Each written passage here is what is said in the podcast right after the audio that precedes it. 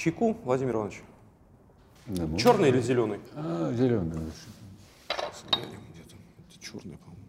А можно и черный, что Да нет. пригодится. Жизнь черная, муть зеленая. Здесь оба есть. Спасибо. Александр Николаевич, черный, зеленый? Зеленый. А я вот наливаю и не пойму. Это оба черные, Ну, по-моему. по-моему, У да. меня зеленый, точно. Это зеленый. Вот он из этого человека. Спасибо.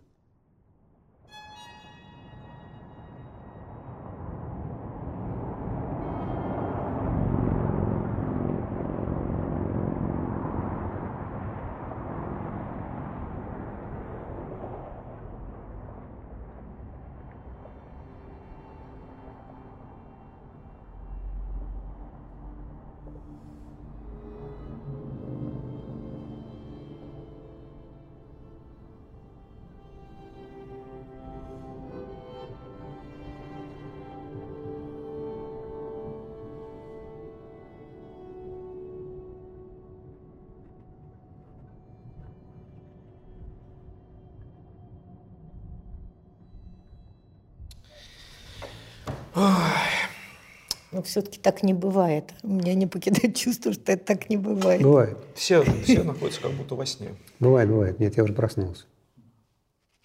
Научите, как просыпаться. А может, лучше не надо. Нет, лучше не надо. Пока я не, прос- не проснулся. Ну нет, у меня физически было хуже, чем мне проще принять. Я хотя бы стал иногда спать.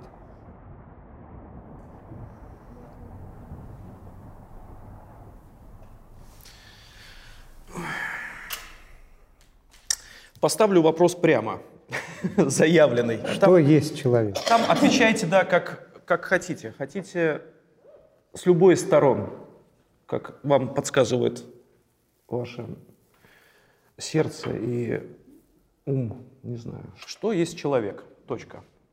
Знак вопроса. Ольга Александровна. Тут, знаете, хотела попросить разрешения просто прочитать э, из одного своего давнего стихотворения строфу, где этот вопрос прямо так и поставлен. Это стихотворение «Давид поет Саулу». И вот одна из строф такая. «И что человек, что его берегут, гнездо разоренья и стоном? Зачем его птицы небесные вьют? Я слышал, как пруд заплетаются в пруд, и знаешь ли, царь, не лекарство, а труд, душа для души. И протянется тут, как мужи воюют, как жены придут, руно из времен Гедеона. Вот этот вопрос. И, конечно, это цитата из псалма. И два раза этот вопрос в псалтыре задается, что человек, что ты помнишь его.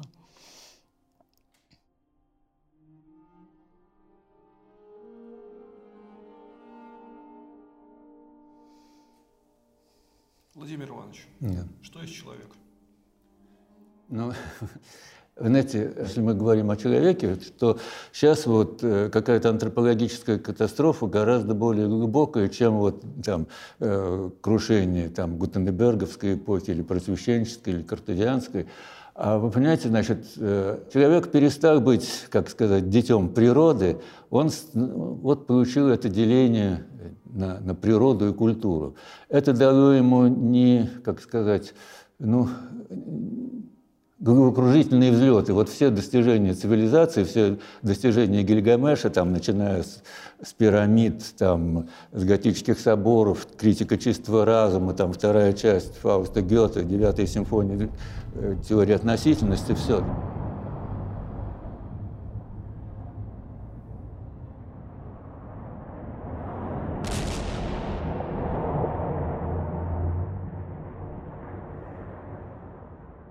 Но э, за все надо платить, потому что в основе всех этих достижений лежит вот эта антропологическая катастрофа, смерть э, Инкиду и убийство Авели. И вот сейчас вот просто наступает время расплаты, потому что мы живем во времена, ну, не будем скрывать, антропоцена, да, когда человек, человек, ты думал, что он, в общем, предназначен для того, чтобы создавать великие произведения, опять-таки критику чистого разума или девятую симфонию, оказывается, он предназначен просто для того, чтобы создавать углеводородные и там, допустим, радиоактивные отложения, которые создают условия для каких-то, наверное, новых форм жизни.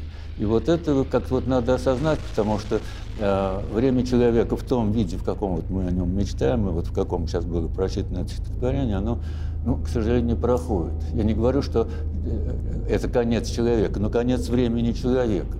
И вот огромное количество, и можно подтверждений дать, и глобальное потепление, вот эти пандемии. Все. Сейчас не будем углубляться, но вот такой тезис.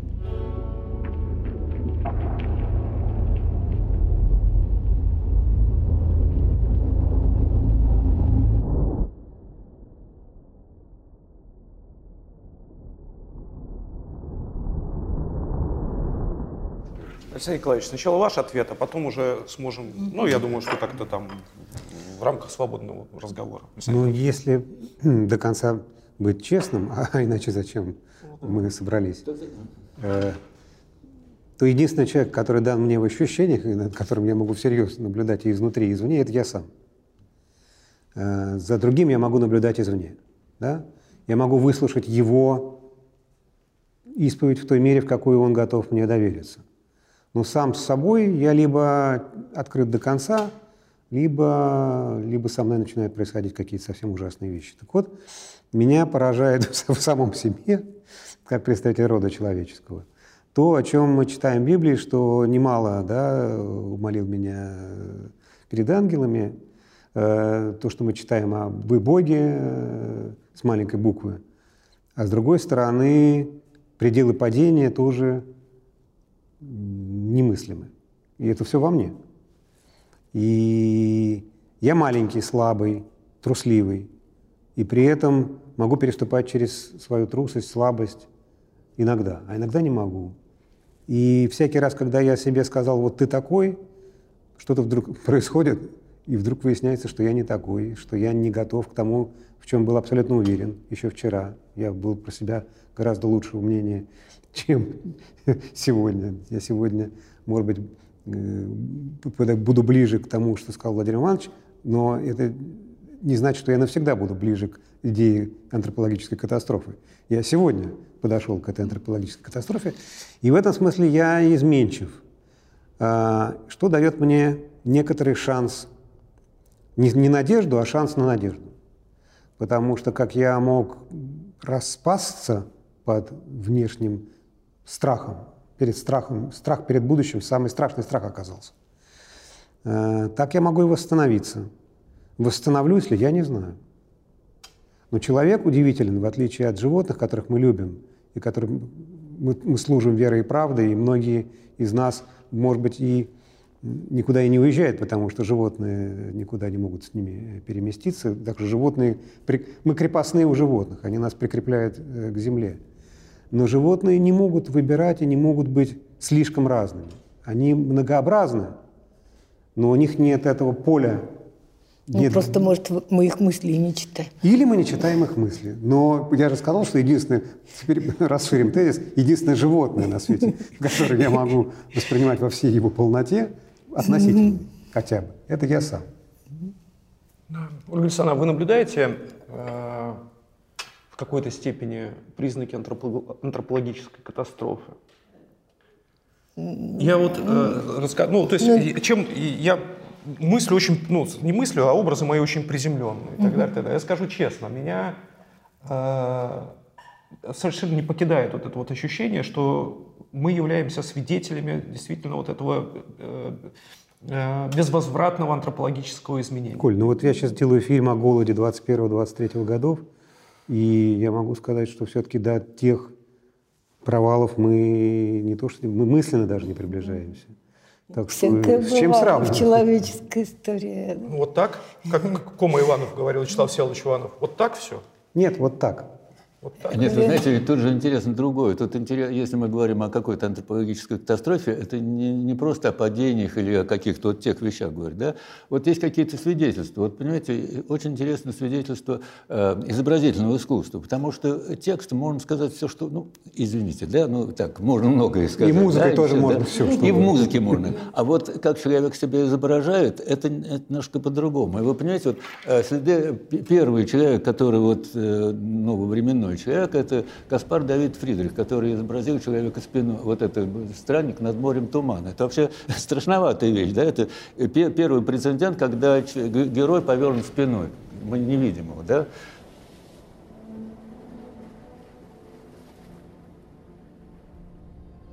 Потом появляются они, там, футуризм и там, кубизм, когда человек распадается на какие-то вообще там э, проекции или какие-то, да.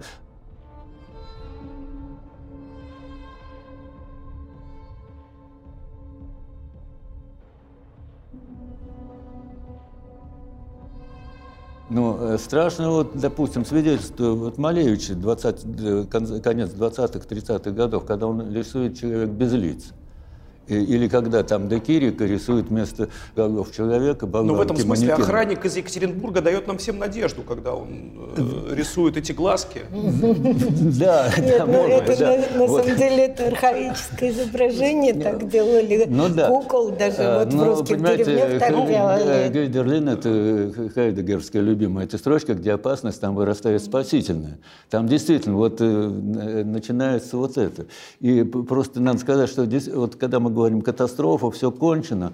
А все-таки, если мы перейдем на какие-то такие более-менее церковные, э, для меня вот очень такой яркий пример – это пророк э, Иеремия, да, который предсказал падение Иерусалима, видел это все. Но у него интересная и двойная такая вещь, когда э, вот это была ложная такая паника, но думали, что уже Иерусалим обречен, да, он ходил по Иерусалиму в этом в Ерме, э, э, как сказать, предвещая то, что иудеи будут отведены.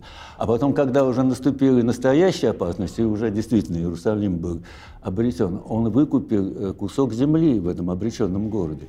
И вот мы все должны, вот, ну как все, это невозможно, да, вот в этой катастрофе найти вот кусок земли, кусок чего-то себя, купить его так, чтобы эта купчая была а, действительно вот в следующем мире. Вот, э, вот это парадокс э, Иеремии, он перед нами всегда должен быть, как вот такой луч надежды, потому что действительно в обреченном мире, мир, который обречен, которого уже нет, вот в этом обреченном мире мы покупаем нечто, что выводит нас, ну как вот найти это нечто, понимаете, вот э, да, вот я тоже хотела бы к этому э, затронули тему, которую мне э, хотелось э, как-то э, проговорить. Она для меня связана с Владимиром Вениаминовичем Бибихиным. У него это развито в разных работах, но, собственно, не оттуда я почерпнула. Мы просто разговаривали и сошлись на том, что у нас общий взгляд на это, что человек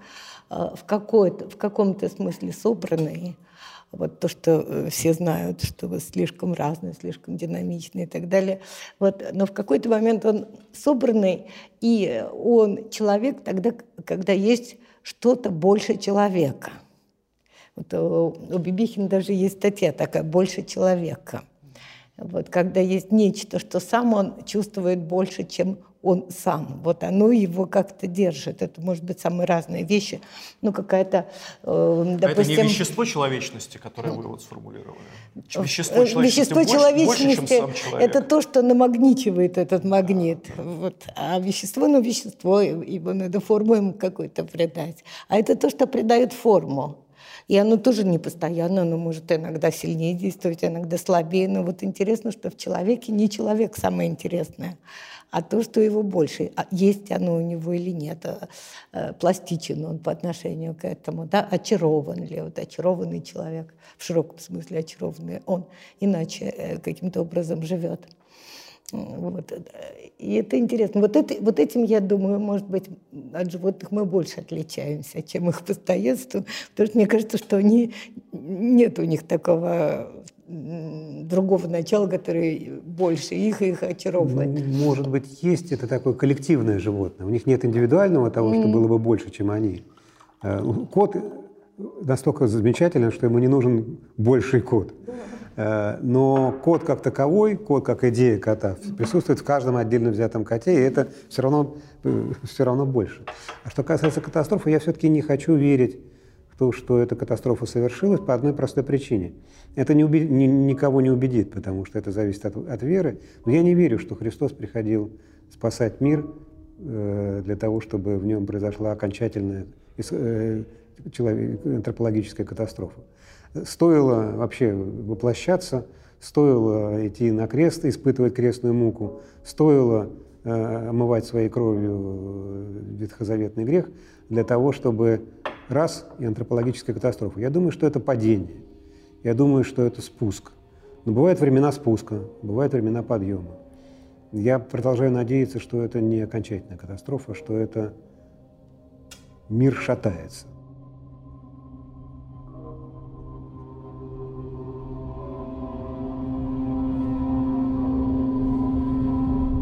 вы понимаете, все-таки действительно вот это меняется не только человек, меняется и мир, меняется и, в общем, э, как бы вот христианская церковь меняется, да, потому что если вот, ну, опять-таки тогда уже надо апокалипсис коснуться, да, церковь, вот жена, облеченная в солнце, это мы видим э, церковь, которая вот дает эти культурные дары, эти великие соборы, и так, учения и так далее, а потом жена, сидящая в пустыне, то есть это церковь, лишенная любых вот выходов творческих и, э, понимаете, это не только апокалипсис говорит. Вот э, Хайдегер там, говорит о обезбоживании, о начале вот этой ночи. Поэтому антропологическая катастрофа, она связана с этим моментом обезбоживания мира. Да?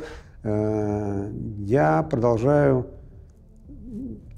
не умом, а нутром верить в то, что это не катастрофа, а испытание. Катастрофа – это то, что непоправимо, то, после чего надо начинать сначала. А испытание – это то, после чего надо восстанавливаться.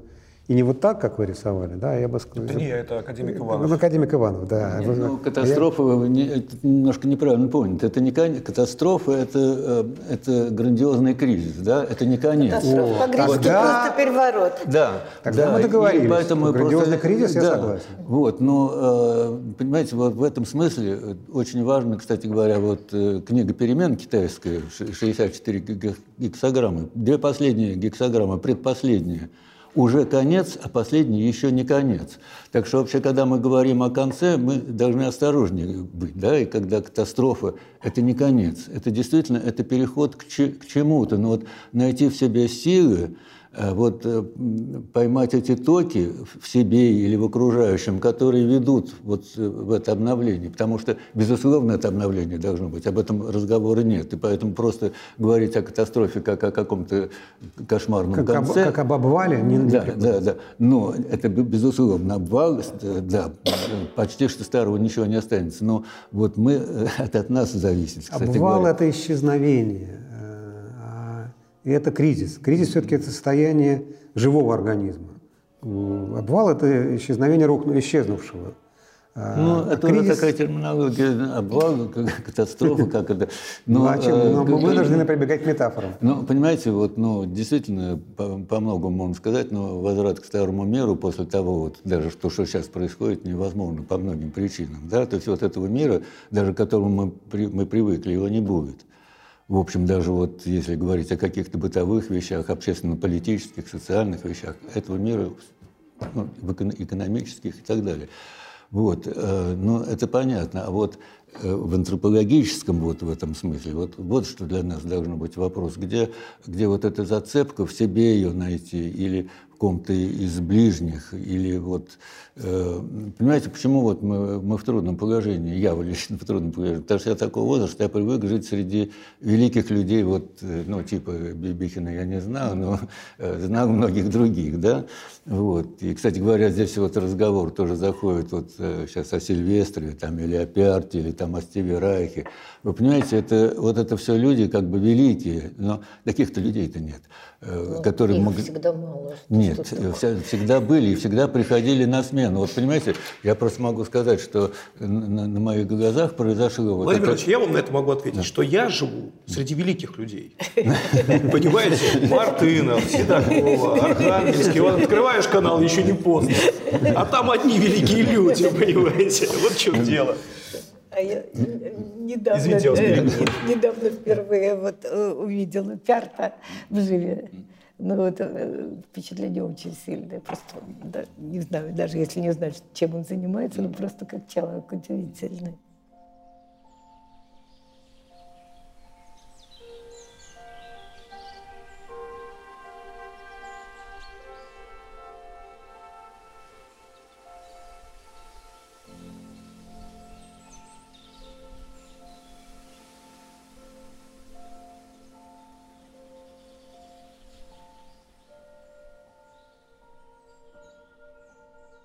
Чем эта зацепка, Александр Николаевич, о которой Владимир Иванович сказал? В чем может быть эта зацепка для того, чтобы эта катастрофа не превратилась в, в обвал?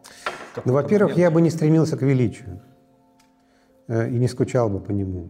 Во-первых, потому что оно никуда не делось. А во-вторых, в жажде величия есть заключена опасность исчезающего мира. И Хайдегер, с одной стороны, велик тем, что вот этот вызов да, всюду искал. И ужасен тем, что всюду этот вызов искал. И эти перепады, там, где есть слишком высокое, возникает слишком низкое. И я бы поэтому вот рассматривал тот кризис как частью. А, а то, что происходит, это разве не подмена? Нет, нет смотри, дело не в этом. Тут не, не то, что мы цепляемся за величие, но просто вот когда мы говорим эти перемены э, в человеке, но э, вещь бесспорная, он говорит, да, прошло время харизматических личностей. Вот я застал этих харизматических личностей. Ну, просто они харизмати... харизматические личности, которые создают теоретические произведения искусства. Вот последний, кстати говоря, из этих людей, это как раз пиар Сильвестров, вот это поколение. Ну, Стив Райх, Тут, э, понимаете, вот эти люди, они, вот тут есть тоже такая закономерность, они все родились до Второй мировой войны. Вот потому что композитор, родившийся после, э, Первой мировой, после Второй мировой войны, уже не... Ну, прошло это время. Просто, понимаете, тут есть определенные закономерности. Но мы этого не проверим, потому а что проверим, те, кто, а как? те, кто родился сейчас... Это, да нет, это очень, легко, это очень легко проверяется. Понимаете, последний композитор э, великий, которого вынесли на руках, это Стравинский, кстати говоря. Вот. Для Пиарта, несмотря на все его величие, на руках не понесут. Нет, это, это нет. Понимаете, ведь... Нет, нет, нет, нет, нет, нет, это резонанс. могут быть очень не, а... но чего явно нет, вот этой проводимости. Нет, ну, ну Стива Райха, там, неважно, там, Филиппа Гагаса тоже не понесут на руках. Дело в том, что просто, понимаете, мало быть великим, надо создавать вот э, резонансные вещи. Вот девятая симфония Бетховена, она, последние резонансные вещи, это вот, может быть, Шонберг, Берг, вот последние великие оперы такие, да, действительно, которые э, цивилизационный резонанс и цивилизационный вклад. Тут, понимаете, мало быть просто композитором, надо еще э, бульон, вот вот этот самый цивилизационный культурный бульон, которого сейчас нет.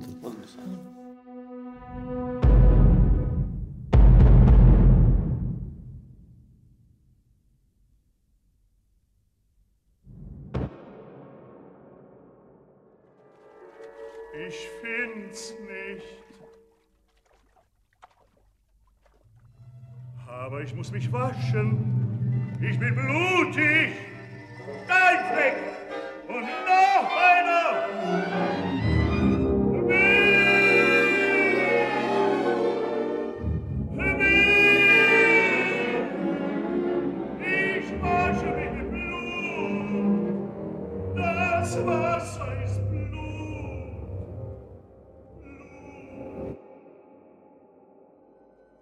Все говорим больше о создании произведения, но все-таки человек э, не обязательно он создатель произведения. Если мы говорим, что такой человек, это не обязательно художник, мыслитель, он, он что-то еще. Я думаю, что мы об этом говорим. Изменился ли вот этот человек? Конечно, изменения исторические происходят, и даже вот то, что Владимир Иванович сказал про э, Вторую мировую войну, мы как, как раз с Аверинцевым обсуждали, когда мы ездили, э, встречались там в Европе и видели там разных э, очень достойных, почтенных, в общем, великих, опять же, людей.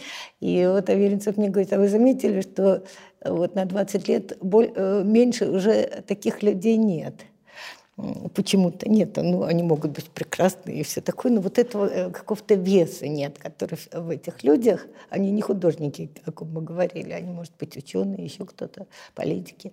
Вот. Э, и потом мне э, там объяснила одна умная дама английская, она говорит, что она сравнивает себя со своими родителями, которые как раз вот этому европейскому великому поколению принадлежали. И она говорит, что они меня всегда удивляли, потому что они делают то, что я не могу. Они разговаривают с собой. Я вот смотрю на дедушку, вижу, что он сидит и разговаривает с собой. Мне не с чем разговаривать. Мы стали просто реактивными что так быстро стали перемены, одна революция за другой, там какая-нибудь потребительская, культурная, что человек превращается в то, что реагирует на внешний импульс, а, а как-то вот обратиться к себе у него нет э, навыка. Вот там, наверное, э, какая-то глубина все-таки создается. Ну, все-таки мы про что, что есть человек или что есть великий человек? Нет, ну, нет, нет, нет. Я нет думаю, просто, понимаете, это одна из характеристик, что это думаю, сейчас что... не важно, да, как раз пишется произведение, не пишется. А вот я еще застал время, когда это было важно. А сейчас это не важно. Слушайте, и ну... это неплохо, не хорошо, но это... И это ответ на вопрос, да, что есть человек, да, безусловно. Да, да, да. безусловно. Но спасение и погибель не для великих людей отдельное, а для невеликих отдельное. А это проблема каждого. Когда-то один замечательный священник, отец Вячеслав Резников, очень скромный, тихий, слишком тихий для того, чтобы раскрыться в полной мере, мне сказал по после спитакского землетрясения, когда я там ужасался, как же так может быть, что вот 20 тысяч человек погибает. Он сказал, нет, погибает 20 тысяч раз по одному человеку. И каждый встречает свою жизнь, свою смерть лицом к лицу, независимо от того, великий он, малый, разговаривает он с собой или не разговаривает, есть ему о чем. На самом деле, э, многие наши современники, которые, ну, как бы не, ну, не именитые, не великие, малые, они же не разговаривают с собой просто потому, что они делают с собой. Вот хозяйка э, стирает, ну, сейчас машина стирает белье, не знаю, там, суетится, э, обихаживает детей. Она же разговаривает через детей с самой собой. Это просто другой способ разговора. Не все сводится к философии, не все сводится к искусству, не все сводится к науке. Ну, мы, кстати говоря, сейчас, секундочку, Владимир Ильич, мы когда отталкиваем... Глубина тут, просто разная. Когда э, мы, ну, то есть вот эта тема придумывалась, собственно, вот этот вот кантианский вопрос о том, что есть человек, и ответ о том, что э, это, это, это тот, кто задает все время вопросы и никогда не получает на них ответа. Вот в этом смысле Ольга Александровна говорит, что человек перестал задавать себе, э, мне кажется, правильно я понимаю, он перестал задавать себе вопросы. Какой Вопросов человек? нет. Вы перестаете задать вопросы? Ну, мы можем сказать, что таких людей, которые задают вопросы, стало меньше. Слушайте, я учился Нет, если отходить, в из вашей школе... позиции, что вы говорите только о себе, в данном случае. Ну, я могу, уверенно могу говорить. Если, это безусловно. О любом другом я могу говорить сколько угодно, но, абсолютно, но, абсолютно но, наводить. Но, но, но мы же чувствуем, но мы же видим, но мы же стараемся понять.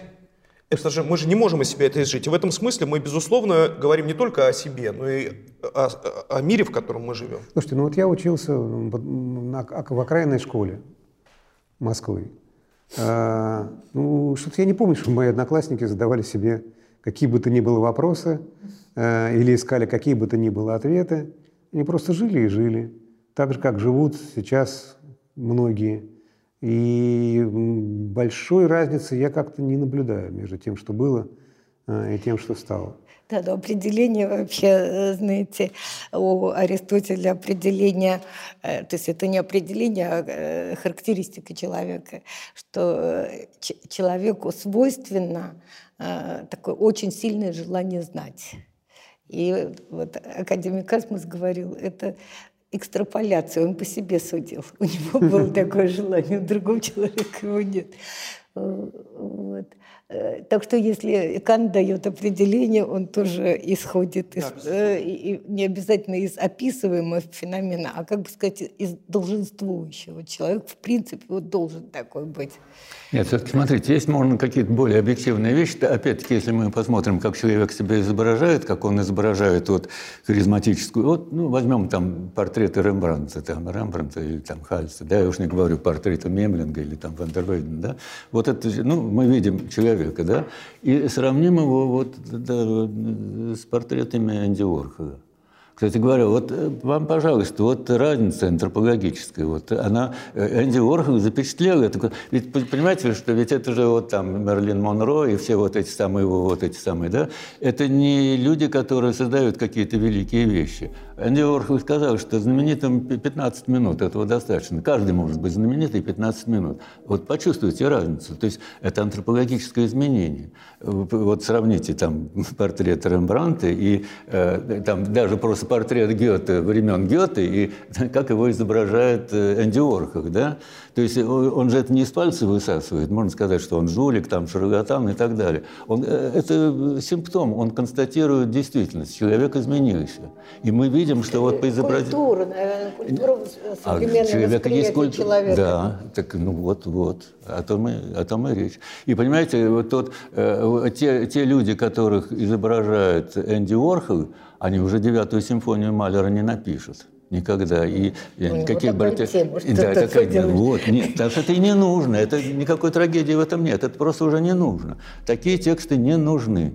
Не нужно. Проблема в том, что они дубиночку не, не, не, не Они, ну, это другое дело. Это... Нет, почему? Ну, понимаете, вот если мы посмотрим э, подборку галереи, э, вот, э, шелкографии Энди Уорхола, там очень выдающиеся люди, там Рейган, да, там, ну, как, ну, достаточно, тоже великие люди, там Эйнштейн там есть, там, в общем, но то, как они изображены, это уже, это, понимаете, это уже не образы, это имидж имидж человека. То есть человек утратил, вот где-то можно сказать, вот почему изблюю тебя из уст моих, потому что человек утрачивает образ Бога, он превращается в имидж. Вот это человек очень важно. или искусство Скорее, это, это, как бы сказать, массовая культура его превращает. Да, правильно. Это, но это не важно, кто его превращает, но он его превращает.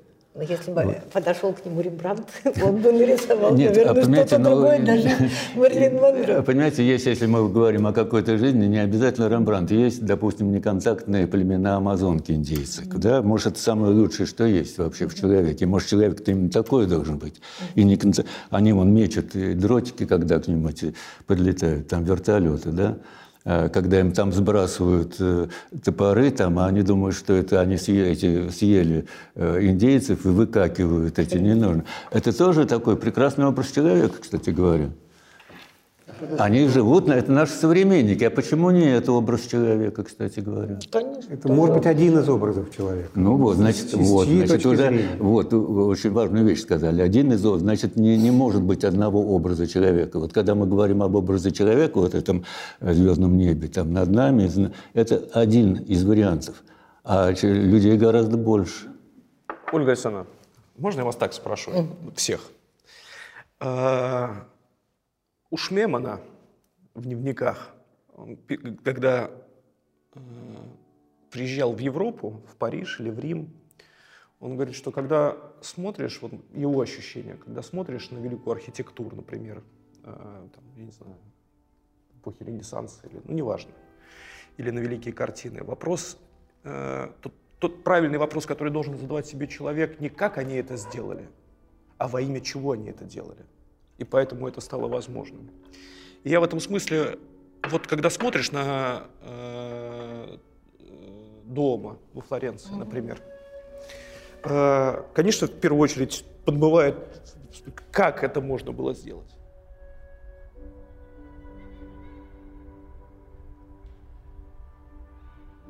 Но понимая, что правильный вопрос, наверное, во имя чего это делалось.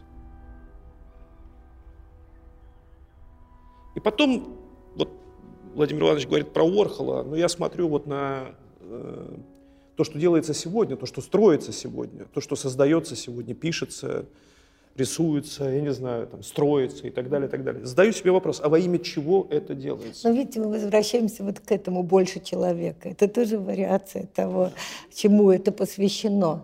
И действительно, э, особенно, особенно в архитектуре, мне кажется, видно, что э, вот эта посвященность исчезает. Но, между прочим, один раз она уже исчезала. Вот, э, когда в позднем Риме. Посмотрите на Колизей, он ничему не посвящен.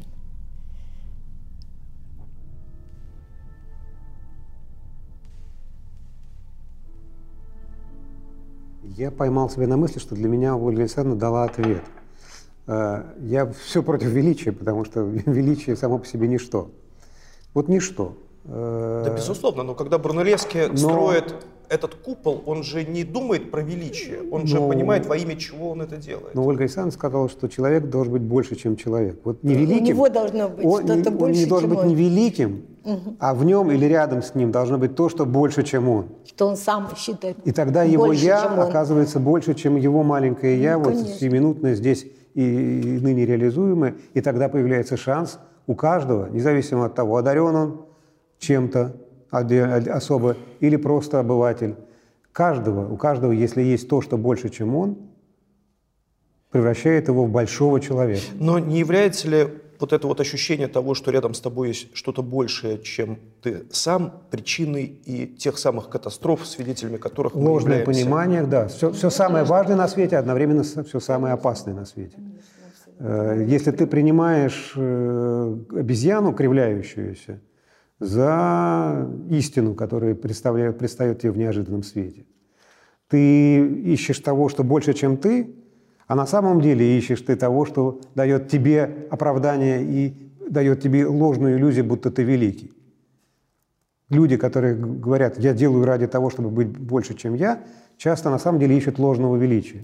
Нет, даже не больше, чем я, не, как бы это сказать, э, что для него главное не он, нечто сильнее есть, э, чему он служит, служение. Вот, вот что я бы сказала, есть слово служение. Но служение тоже может быть ложное, и под- подмены, это сколько... Да, но самое опасное, самое важное и самое опасное, это часто одно и то же.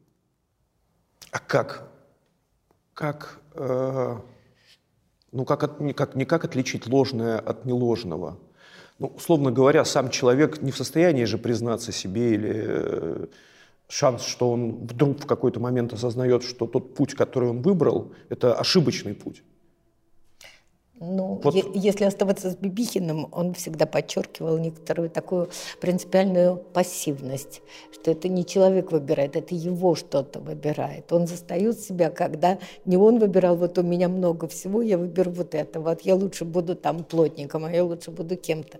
Что-то что им овладело. Ну, не как э, какая-то одержимость, бесноватость, а что, что-то другое. Не он первый решил. Ну и потом, нас с другой стороны, что я с этим э, овладевшим мною сделал?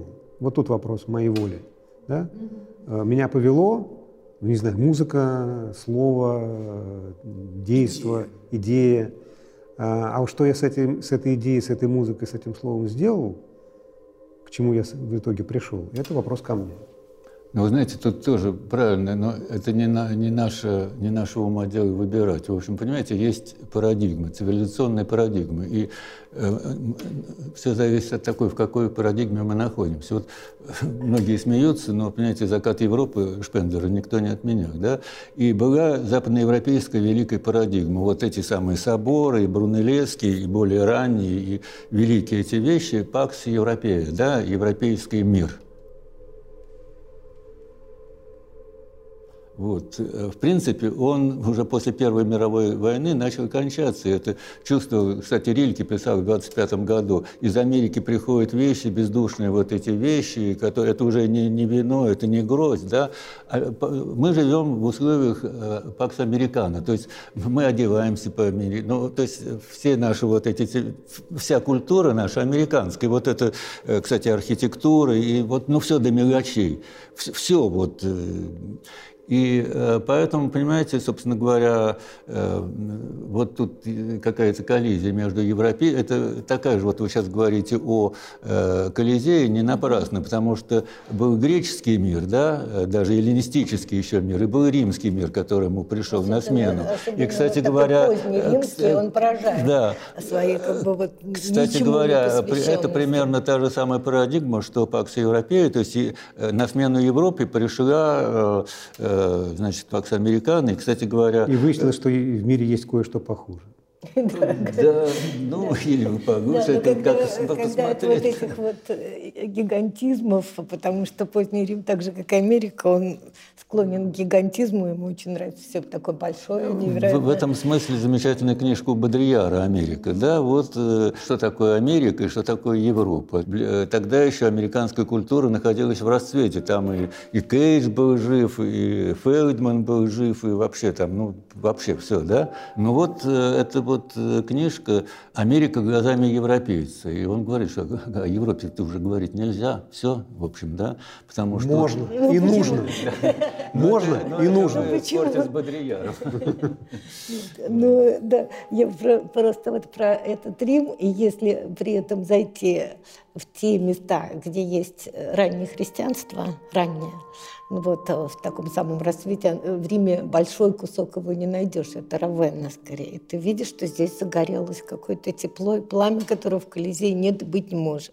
Что здесь вот что-то освещает другое. В Риме, кстати говоря, очень много э, византийских. Это и Санта-Проседа, и там очень да, много... Да, мозаик, да, там, да. Как, как вот эти э, Равенские соборы, которые ну, целиком... Как, да, конечно, Равен – это Равен. Да, да.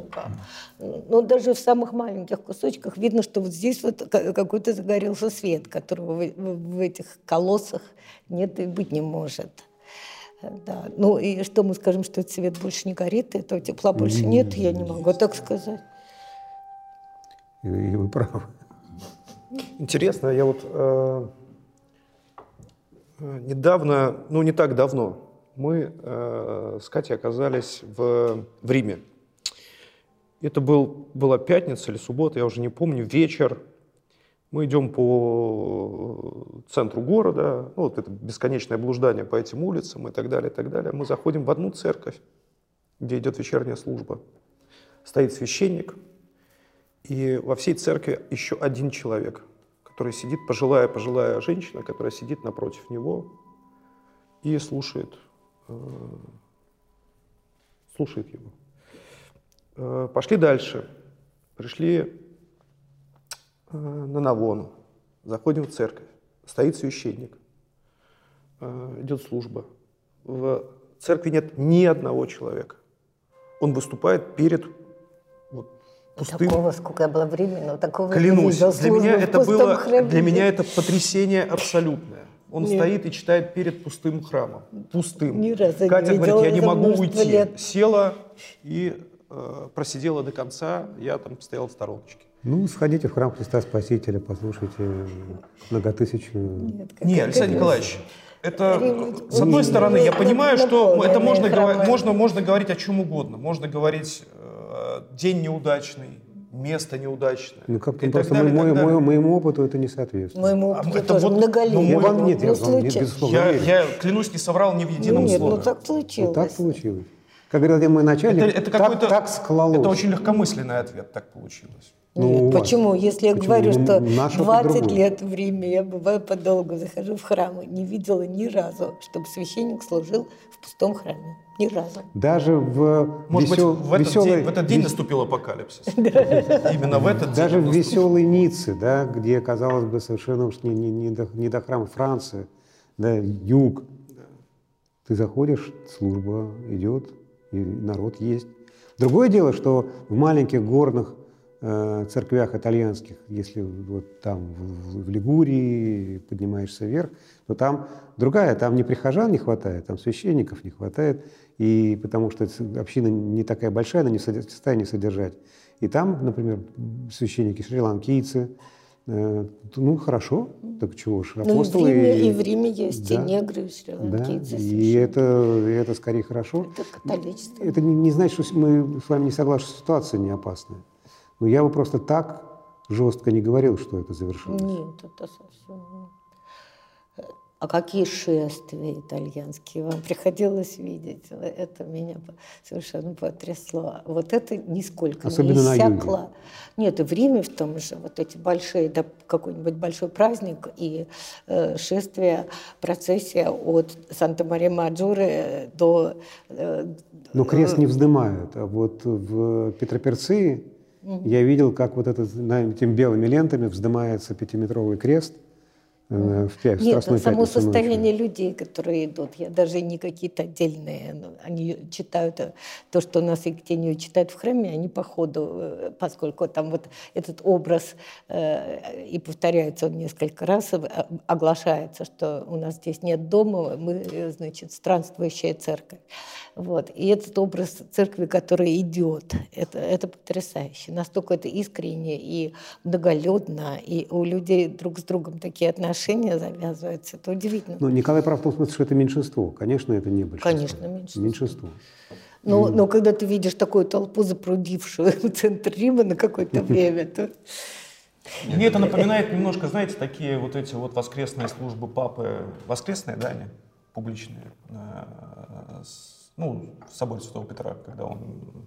Я видел только Э, один да. раз. э, Да, это все немножечко начинает, ну, то есть э, я нисколько не э, сомневаюсь в искренности, может быть, чувств каждого из тех, кто находится на этой площади, но все вместе это напоминает немножко какие-то, как будто бы стадионные такие... Ну да, там они Концерты, вздымают эти да. самые, да, такая, такая Нет, Но, служба. пра- нет, но- если но бы- такое ощущение, что правду, правду... э, Если вы правду, там э, внутри, понимаете, что они говорят, то это совсем Нет, но, не но так. такое ощущение, что пр- правду о том, э, что происходит сегодня с э, христианством, в том числе и в Старой Европе, в Старом Свете, ты видишь, когда... В Старом вот- свете хуже, чем в Америке. когда попадаешь-. Нет, Вот- ну вот это вы сейчас говорите церкви, про, клянусь, про не католиков, про Да, юг да, Европы, а если да. мы сейчас там... по- Ну там, на- конечно, там Они любимые вами Америка, вся в воскресенье собирается, надевает белые рубашечки.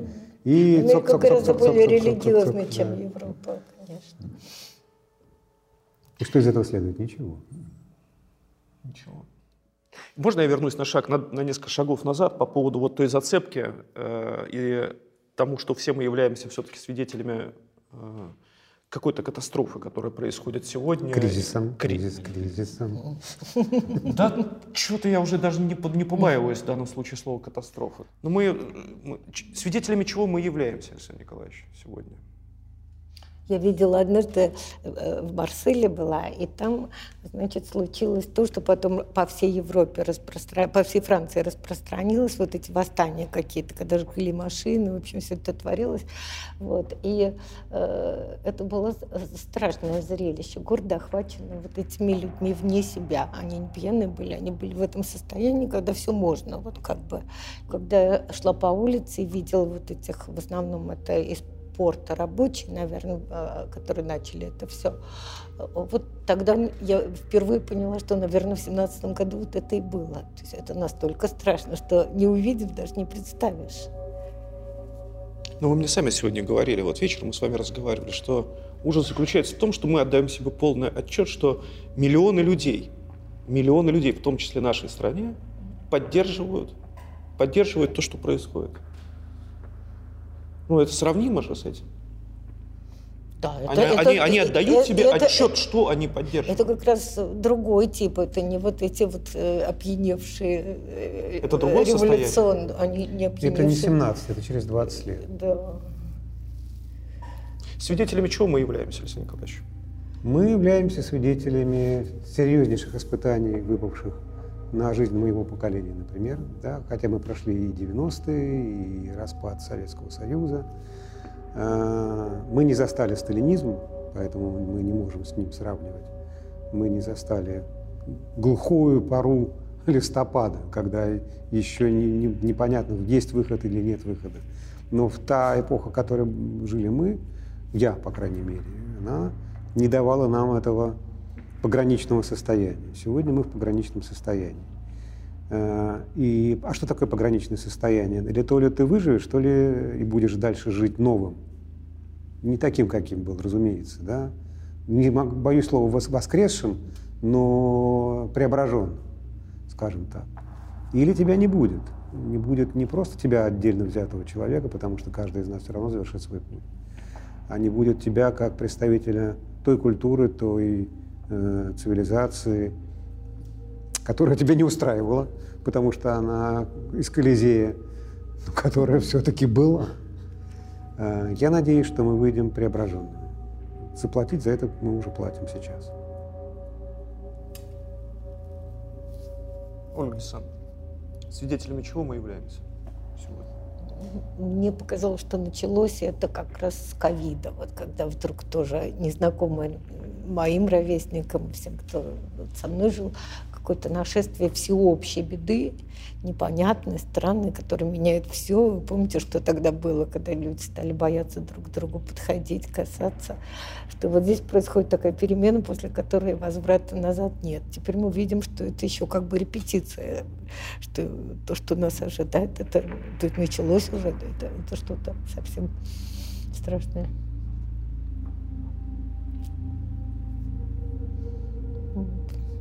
Мне кажется, много про это высказывается мнений, что это конец русской культуры, например, что вот вся эта большая как бы легенда русская кончилась. Но немецкая, немецкая не кончилась, мне, хотя мы... Мне не кажется, что она кончилась вот как-то так, особенно не давая себе труда разбираться, почему, а просто как первое ощущение, мне кажется, что нет. Конечно, это не конец, но начало очень тяжелых, очень трудных. Да, это очень тяжелый, но путь. Владимир Иванович. Ну, я как ты со мной, наверное, так не соглашаться. Мне кажется, гораздо все более фундаментально. И что-то мы сейчас о нас говорим, а вообще-то надо посмотреть, что вообще-то в мире происходит. Да? Понимаете, от этого мира э, куска на, на камне на камне не останется. Это даже об этом говорить не, не, не надо. Да? Очень правильно было э, сказано о ковиде. Да? Вот. Не надо забывать о глобальном потеплении, вообще-то. Да? Не надо забывать о тех пожарах, которые, в общем, и, на вот, юг Европы. Вообще весь, вот мы там в Греции были, это вообще кошмар, там на тачках э, катают эту воду, да, но дело даже не в этом. А, э, вы понимаете, что ну, э, как-то надо, все-таки надо, наверное, так апокалипсису внимательно относиться, там, печати, печати, да, вот шест, шестая, пятая печать. Пятая печать – это как гонение на церковь, которую мы видели не только в России, да, а то, что в Тибете происходило, то, что в Кампучи происходило. То есть, понимаете, да, это явная пятая, пятая печать, да, это только прелюдия, так сказать, к тому, что сейчас вот должно начаться. И так вот, ну, наверное, по каким-то расчетам, молчание на дембе как бы на полчаса. Вот, кстати говоря, понимаете, может, не совсем правы, потому что в католическом мире, там даже если один батюшка там служит, так служит. Там если в Америке э, ходит, так им все равно на бейсбол пойти или там еще куда-то. Американцы это очень любим американцев, но это особый такой народ. Нет, ну мы любим Энди Уорхола, мы любим Кейджа, мы всех их очень любим, да. И э, вообще, ну а как э, всех их любим. И Мадонну тоже, кстати говоря, вообще. Да. Не могу сказать, что очень Ну, уважаем. Ну, талантливый. А? Талантливый. Ну да, и красивый. Ну, как с не очень даже красивый, в общем. Ну, талантливый. Вот, ну, про Майкла Джексона тут уже никто не будет спорить. Вообще великий человек, в общем, да, как это лунная походка и так далее. Владимир Иванович, вы отстали от жизни, вы уже отменили Майкла Джексона. Ну да, Уже- правильно, он, ну уже да, он повел себя безобразно, потому что, ну как, это правильно. Но, вот понимаете, это мы живем в другом мире совсем, да, но он перекрашивается. Владимир там вы под- как этот сам, вы переобуваетесь на лету просто, понимаете? И это хорошо, потому что мы не даем себе поставить точку. Нельзя ставить точку. Это не мы ставим точку, это нам поставят точку, когда будет нужно. А мы ставим многоточие. А меня, например, энергетика почему-то занимает, что вся современная цивилизация э, требует э, невероятной энергии, ну, такое потребление энергии, да. И, и мне, например, страшно, что из Земли все это высосется. Это же нужна она была там, эта нефть? Можно ее столько высасывать? Ну, до недавнего времени мы говорили о втором энергетическом переходе, об энергетической Нет, ну, революции, но цивилизации очень, кажется, очень опасные входят, конечно, вот, вот эти виражи, потому что она... Ну, просто А человечество, Надо было э, Авеля убивать. человечество, человечество вместо вот того, чтобы плечом к плечу встать и защищать друг друга э, перед лицом общей беды, делит беды и умножает их. А такой роскоши вообще себе позволять уже нельзя.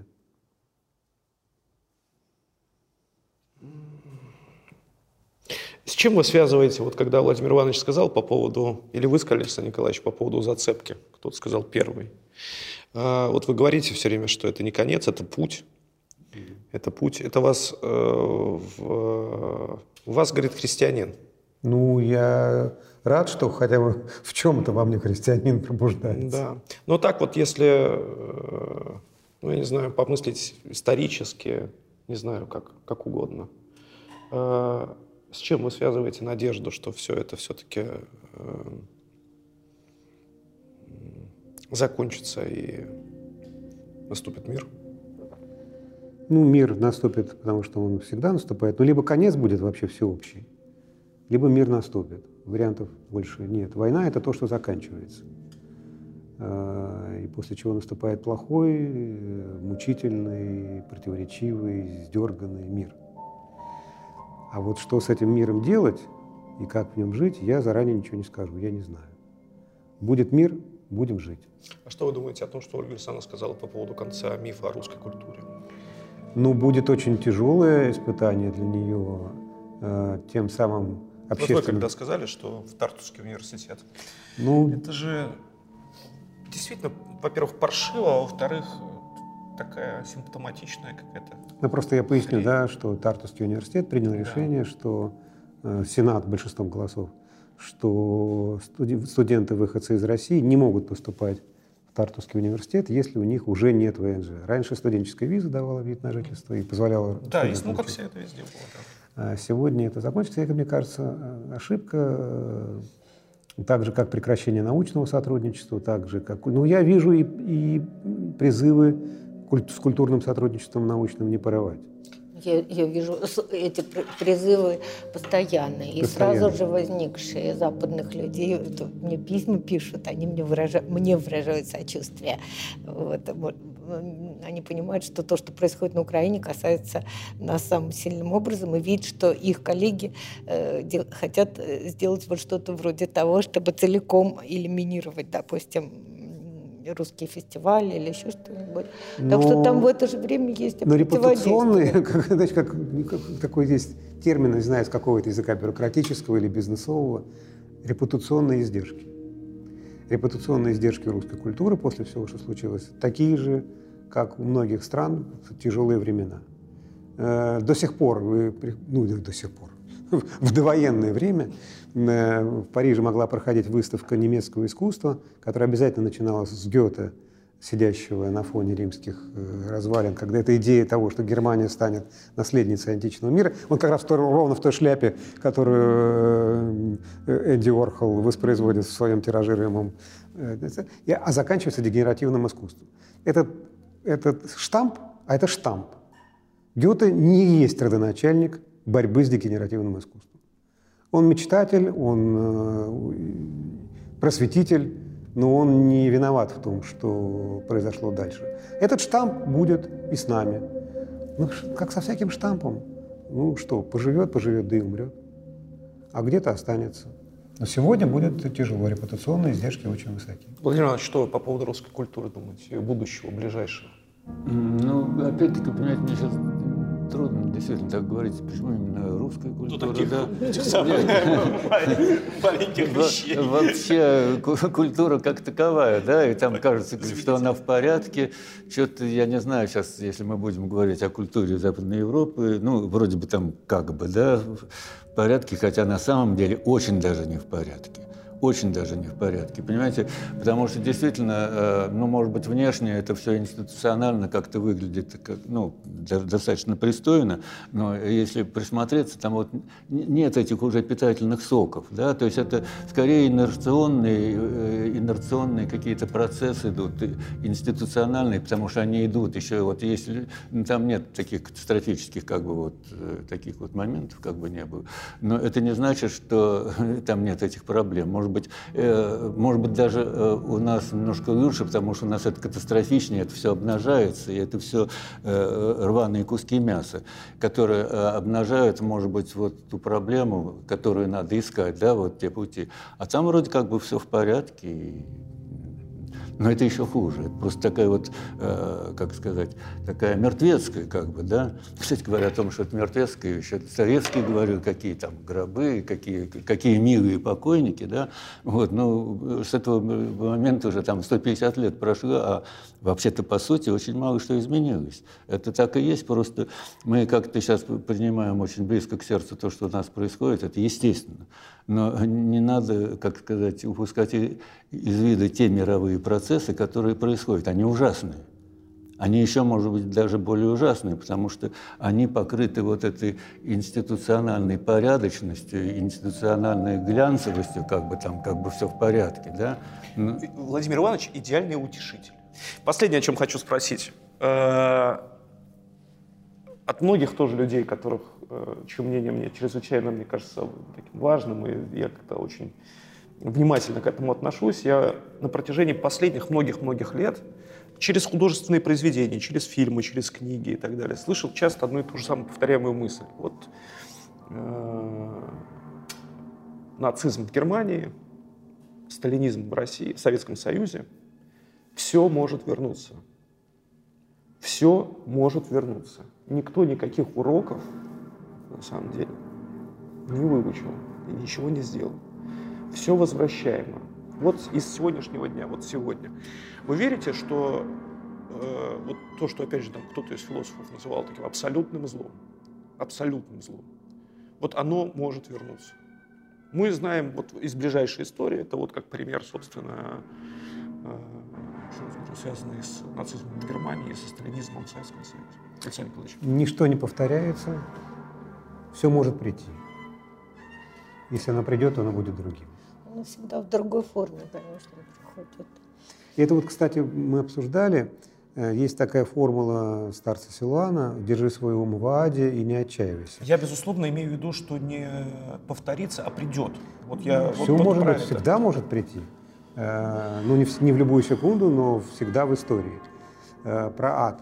Дело в том, что, как сказал отец Петр Мещеринов, большая педагогическая ошибка старца Силуана, что он эту формулу, которая дана ему была в откровении, предложил обычным людям. Это все равно, что предложить взять вес олимпийского чемпиона э, обывателю.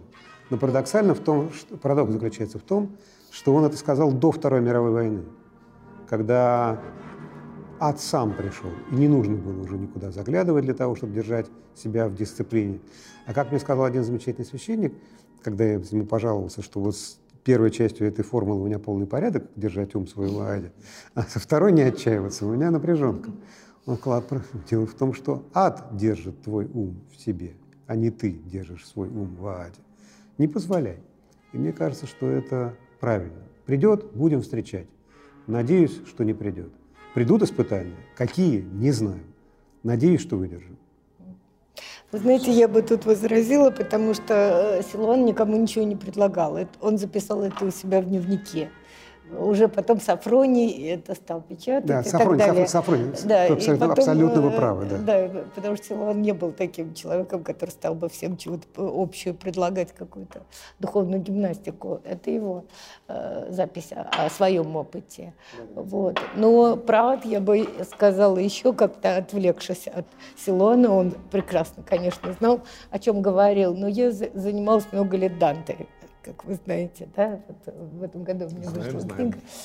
И поэтому я э, могу сказать, что из всего, что сделал Данте, популярным стал ад. Ад знают все. Это мы по себе знаем. Нет, его сочинение, как его сочинение, Да. потому что чистилище Ре это уже... Дочитываем э, с трудом. это Мало кто читал, и вообще мало кого это интересует, на самом деле. Вот. И э, я в прошлом юбилейном году не раз говорила об этой э, инфернализации Данте, которую он ни- нисколько не хотел, потому что это была первая кантика, за которой следует вторая и третья, и, соответственно, они возрастают в его замысле. Да, так вот, э, выставка была в Риме последняя, э, юбилейная, посвященная Данту, конечно, она была «Инферно».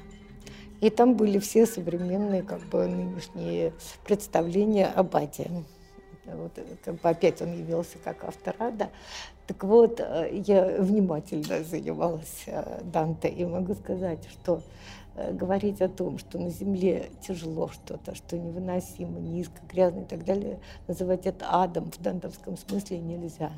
Это совсем э, не то. Данте был э, очень рафинированный, можно сказать, богослов, и он э, прекрасно понимал, что ад и жизнь вообще несовместимы, что пока что-то живое, оно не в аду, как бы это страшно не выглядело, это не ад, потому что ад – это полный разрыв э, с Богом, с любовью и так далее, полный безвозвратный. И пока человек живой до последней секунды, он не бывает в аду.